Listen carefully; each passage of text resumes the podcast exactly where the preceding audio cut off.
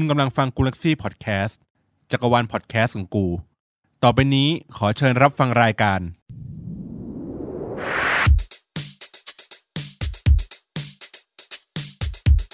อัปทูกูอัปทูเดต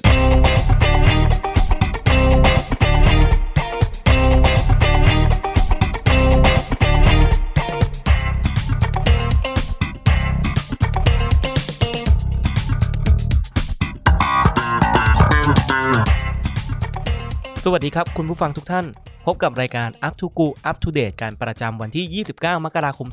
2564 นะครับ พบกับผมโตโต้เหมือนเดิมนะครับ คือต้องเกริ่นก่อนว่าเมื่อวาน เป็นการทดลองอ่านด้วยเสียงที่เหมือนกับผมอะ่ะเคยชินกับตอนสมัยก่อนที่ฟังพวกรายการวิทยุ แล้วมันก็เลยเหมือนกับว่าจะเป็นพวกเสียงที่ค่อยๆพูด เว้นช่วง แล้วก็เหมือนกับให้ผู้ฟังเขาคิดภาพตาม คือเหมือนกับเราเคยชินกับการโตมากับรายการวิทยุพวกประมาณอย่างนั้นนะครับ ผมก็เลยลองทดลองดูว่าถ้าจัดรายการแบบนั้นแล้วฟีลลิ่งหรือความรู้สึกเป็นยังไง หลังจากที่ผมทดลองเรียบร้อยแล้วนะครับ คุณบอลลูนก็ให้คำแนะนำว่ามีความรู้สึกว่าค่อนข้างที่จะอึดอัดพอสมควร ก็เลยบอกว่าอยากให้เราอะลองจัดรายการเป็นสไตล์ของตัวเองดู ผมก็เลยชี้แจงคุณบอลลูนไปตามตรงว่า คืออยากลองทำอย่างนั้นจริง ๆ เพราะว่าเราเติบโตมากับรายการวิทยุอย่างนั้น แต่ตอนเนี้ย ของเรามันเปลี่ยนแล้วยุคสมัยมันเปลี่ยนมันเป็นรายการเหมือนกับเขาเรียกว่าพอดแคสต์รายงานข่าวอะเนาะเพราะฉะนั้นผมก็จะขอขอเปลี่ยนบุคลิกในรายการนี้เป็นแบบปกติละกันนะครับโอเค มาพบกันที่เรื่องแรกก่อนเลยอัปเดตฝุ่นกันก่อนเลยครับ ฝุ่น PM 2.5 วันนี้คุณภาพอากาศอยู่ในระดับคุณภาพดีมาก ถึงคุณภาพปานกลาง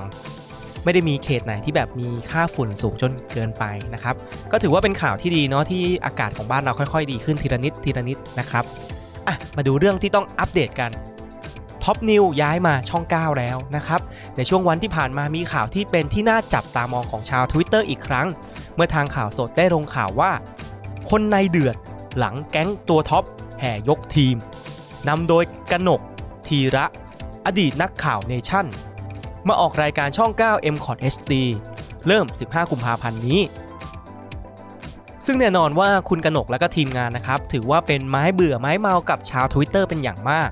หลังจากที่ก่อนหน้านี้ที่ชาว Twitter ร่วมใจกันแบนสปอนเซอร์จากช่องเนชั่นที่คุณกนกได้ทำรายการข่าวอยู่จนทางช่องมันขาดหายรายได้ไปเยอะพอสมควรนะครับ แล้วก็ทำให้ปลดคุณกนกและก็ทีมงานออก และก็ตอนนี้ก็ได้ทำการย้ายมายังช่องท็อปนิวแทน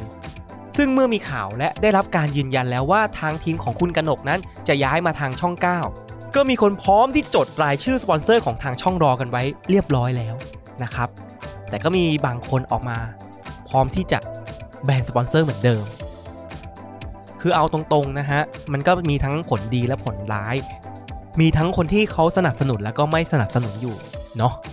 แต่ก็รู้สึกสงสารของทางช่องอะครับ คือเหมือนกับว่าเขาต้องมา รับใช้พวกกลุ่มอำนาจอะเหมือนมีออเดอร์ออกมา ให้ดำเนินรายการแบบนั้น หรือเปล่าไม่รู้นะ อันนี้เป็นทัศนคติส่วนตัว ข่าวต่อมาครับ ไทยติดอันดับ 4 คุมโควิดได้ดีที่สุดในโลก ทางไทย PBS ได้ลงข่าวเกี่ยวกับโควิดว่า สบคเผยผลสำรวจจากสถาบันโลวีประเทศออสเตรเลีย จากการสำรวจ 98 ประเทศ พบประเทศไทยติดอันดับ 4 ของ ประเทศที่คุมโควิด -19 ได้ดีที่สุดในโลก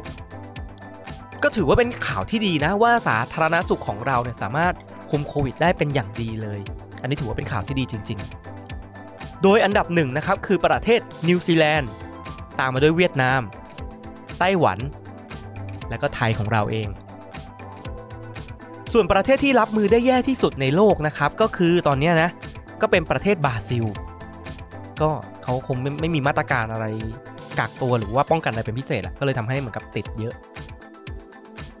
ก็เป็นเรื่องที่น่ายินดีของประเทศของเราจริง ๆ แหละที่สามารถคุมโควิดได้ดีระดับนี้ แต่ก็มีบางกลุ่มอะทำให้โควิดมันกลับมากระจายอีกแล้ว อาจจะเป็นคลื่นใต้น้ำระลอก 3 4 5 ออกมาอีกต้องระมัดระวังตัวให้มากๆนะครับคุณผู้ฟัง แต่แต่แต่ บอกว่าไทยเราเนี่ยควบคุมโควิดได้ดี ก็ยังมีชาวเน็ตเนี่ยที่คิดไม่เห็นด้วยเหมือนกัน เพราะว่ามันมีกระแสข่าวตีสวนกลับมาครับ แทนที่จะชื่นชมกับประเทศของเรา แต่มันไม่เป็นอย่างนั้นครับ เพราะว่ามีคนออกมาพูดถึงสภาพเศรษฐกิจที่แย่ลง รวมถึงบอกว่าประชาชนเนี่ยเขาทำกันเอง แต่รัฐอะมาเคมผลงานกันอีกแล้ว และคนในทวิตเตอร์ส่วนใหญ่ก็ทวิตเหมือนๆกันว่า ถามจริง จริงดิ จริงเหรอเลอประมาณนั้น ข่าวต่อมาครับ ดราม่าสายคาเฟ่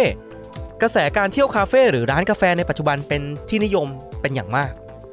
ส่วนใหญ่ก็จะหาร้านที่แบบบรรยากาศสวยๆครับ แล้วก็แต่งตัวเข้าไปในร้านเพื่อที่จะถ่ายรูปลง IG กัน จนมีผู้ใช้ Twitter ชื่อว่า ชื่อเขาสะกดยากนิดนึงนะครับ เดี๋ยวผมขออนุญาตสะกดให้คุณผู้ฟังแล้วก็นึกตามแล้วกัน โอเค เป็น at d o k t o n g c h a n g แล้วก็ y e d นะครับสำหรับคุณผู้ฟังที่สะกดไม่ทันนะครับ เดี๋ยวผมอ่านให้ฟังเลยแล้วกัน Twitter ชื่อว่า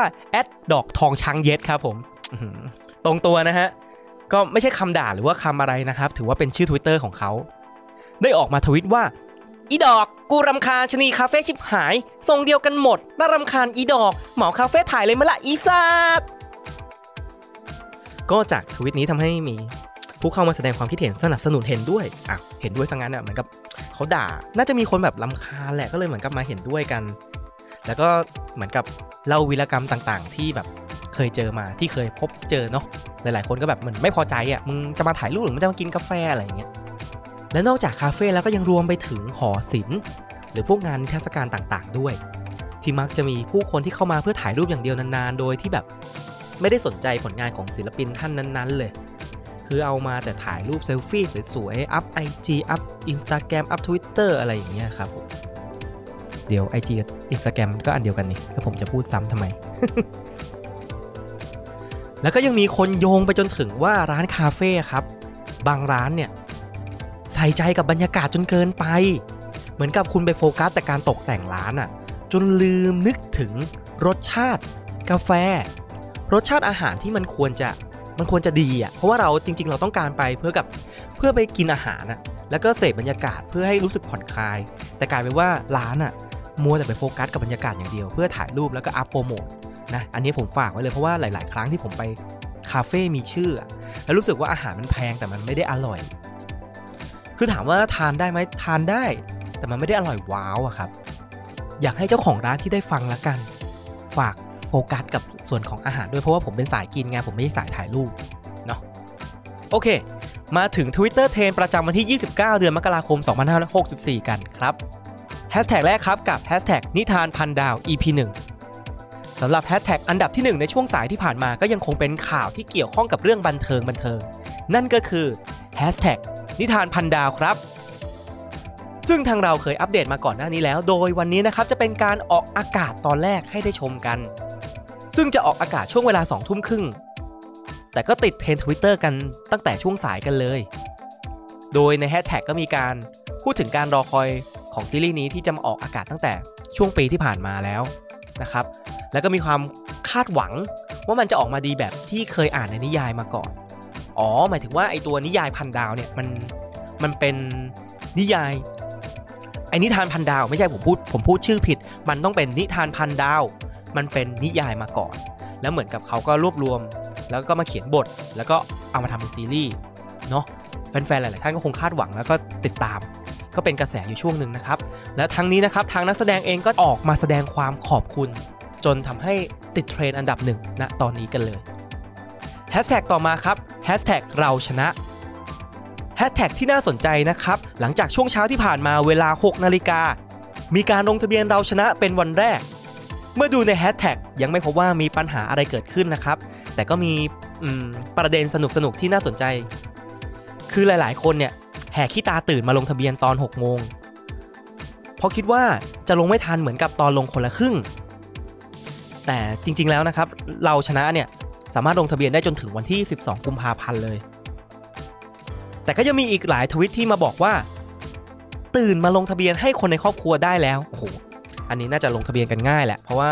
ยังไม่ค่อยมีคนมากรนด่าเท่าไหร่นัก แล้วก็ยังสามารถลงเผื่อแผ่ครอบครัวคนในครอบครัวได้ด้วย เขาบอกว่าลงทะเบียนให้คนในครอบครัวได้แล้ว หลังจากที่พลาดโอกาสจากคนละครึ่งไป แต่ไอ้คนละครึ่งเนี่ยมันมันมันยากจริง คือนอกจากเป็นตัวที่บุคคลแล้วยังจะเป็นที่ SMS ที่ส่งมา OTP ด้วย มันเลยทำให้มีมันมีหลายขั้นตอน และนอกจากนี้ครับมีคนบอกว่าลงทะเบียนให้กับคนในบ้านได้ เท่ากับว่าเป็นเด็กดีฮะเดี๋ยวอะไรคือเด็กดี การลงทะเบียนให้ได้เนี่ยคือถือว่าเป็นเด็กดีแล้วเป็นเป็นเด็กที่ทำดีให้ที่บ้านอย่างเงี้ยเหรอฮะตลกดี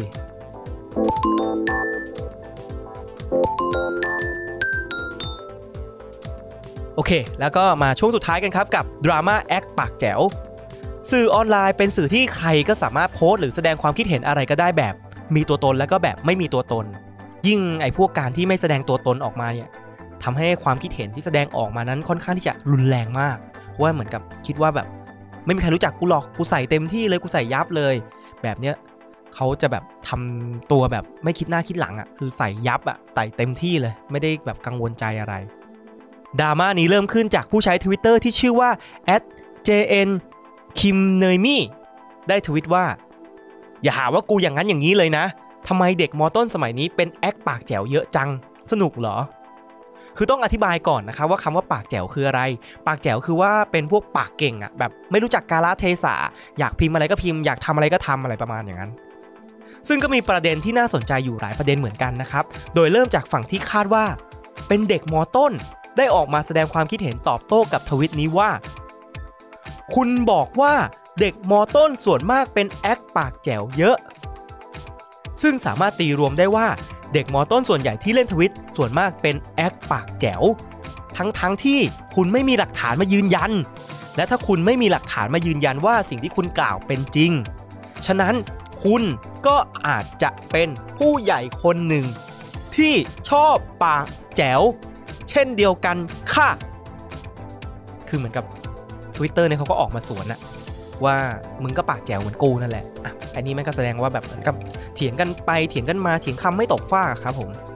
และนอกจากนี้ครับอีกฝ่ายที่เห็นด้วยกับ Twitter ต้นเหตุเนี่ยก็มีการแสดงความคิดเห็นว่าอาจจะไม่รู้จักหมายสาร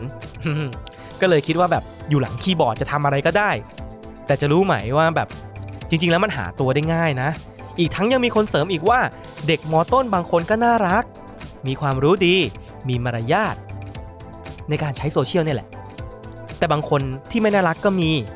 แล้วแต่พื้นฐานจิตใจการอบรมเลี้ยงดูสังคมที่เขาอยู่ อุ้ยอันนี้แรงอันนี้แรง อันนี้พูดแรงแรงพอสมควรเลย ไม่จบครับยังมีอีก พื้นฐานจิตใจการอบรมเลี้ยงดูสังคมที่เขาอยู่ สิ่งที่เขารับรู้จากโลกของเขา บางทีอาจลืมคิดให้รอบคอบในการใช้โซเชียลเราก็อย่าใส่ใจ ปล่อยปล่อยไปค่ะ หวังว่าเมื่อเขาโตขึ้นกว่านี้ เขาจะน่ารักขึ้น คือก็เท่าที่อ่านโดยรวมมาก็คือด่า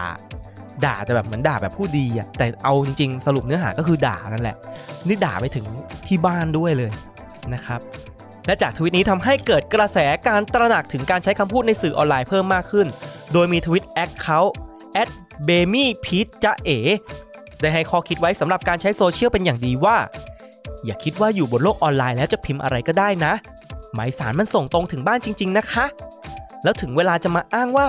เห็นใจหนูหน่อยเถอะหนูยังเด็กอะไม่ได้นะ